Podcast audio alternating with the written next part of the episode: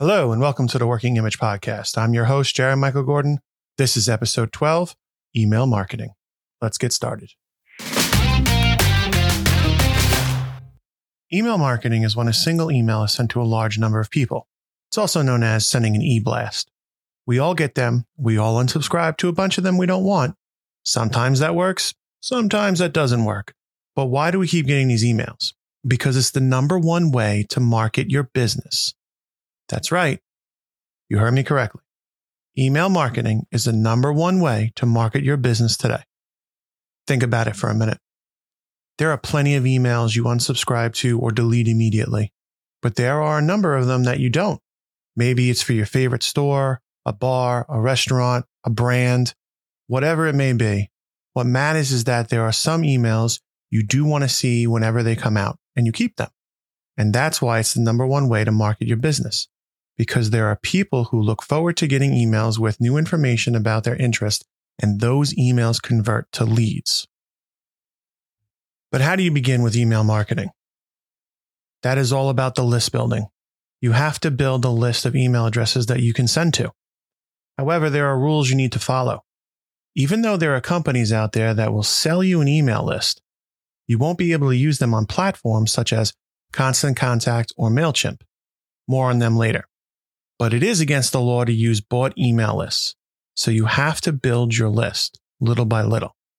You see, people have to opt into your email marketing campaign. They have to want to be on the list. So buying a list means that people didn't opt into your actual email marketing campaign. And that's why it's against the law. Some ways you can build your list are first off, have a contest. People love a drawing. If you have access to several people to see your company, you can have a contest or a drawing to win a prize. And all they have to do is give their email address and their name uh, in exchange to enter into that drawing. What do I mean by that? Well, maybe you have a table at the local street fair or you are sponsoring a table at a community organization event, whatever it may be. But if you can get people in front of you where you're offering this prize and they have to give you their name and email address to sign up, they will. People love to win things and they will take advantage of that. Number two, put a newsletter sign up area on your website. State that the newsletter will contain information or tips and tricks about your industry and discounts on your products and services. People will sign up for that as well.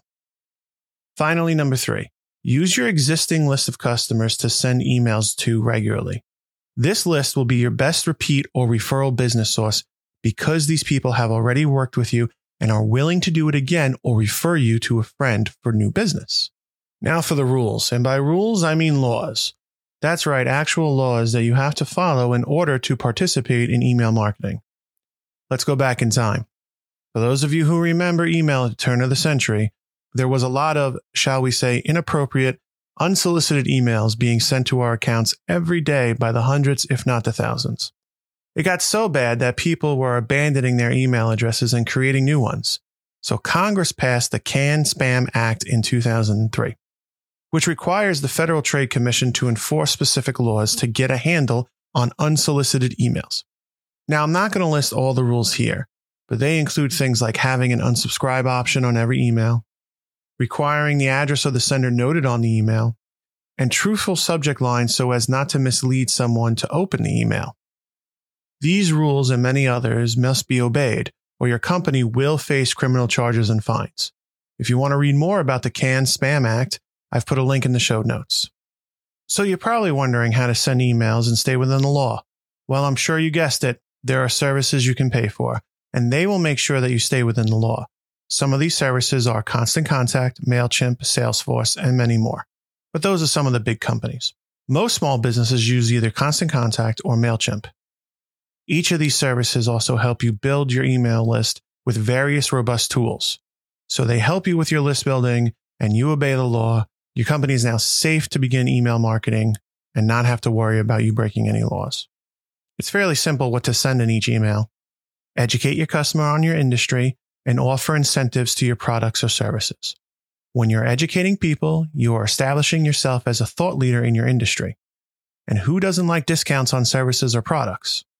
Even if you're an industry that isn't known for giving incentives, such as a lawyer or a contractor, you should still educate your customer slash client to establish yourself as a thought leader in your industry. You never know who will need the information you provide and what kind of business it could lead to. But remember, consistency is key. Just like social media marketing, you must make sure you send out emails regularly. I don't care when you send it, just be consistent. Well, that's a lie. I do care a little bit about when you send it. You want to stay away from Monday mornings and Friday afternoons.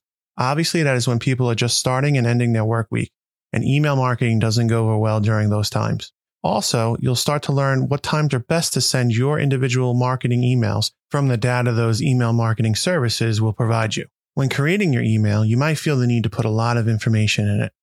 There is no need to put 10 pounds of junk in a five pound bag. A lot of business owners make this mistake with all forms of advertising, and it doesn't work. Stick to one main point in your emails. If you have more than one topic or point, well, then that's another email to send out, right? Your audience isn't going to change the way they read their email. You're not going to change their habits. So you have to work within their habits. Most people scan an email and then decide what action to take. It's your job to make the email clear and easy for them to scan. Have you ever heard of TLDR? That stands for too long, didn't read. So they delete the email. Don't let that happen to your email. Also, your email will get stopped by some spam filters and go straight to junk mail. That's just the cost of doing business. Junk mail filters can catch marketing emails by how the email is designed. If your email has lots of images and call to actions everywhere, it's going to get caught by most junk mail filters. The best version of a marketing email that will almost always get through junk mail filters are the ones that look like regular emails. That's right. Don't put anything fancy in email, just text and maybe one image. This doesn't mean every marketing email you send has to be dull. It just means less is more.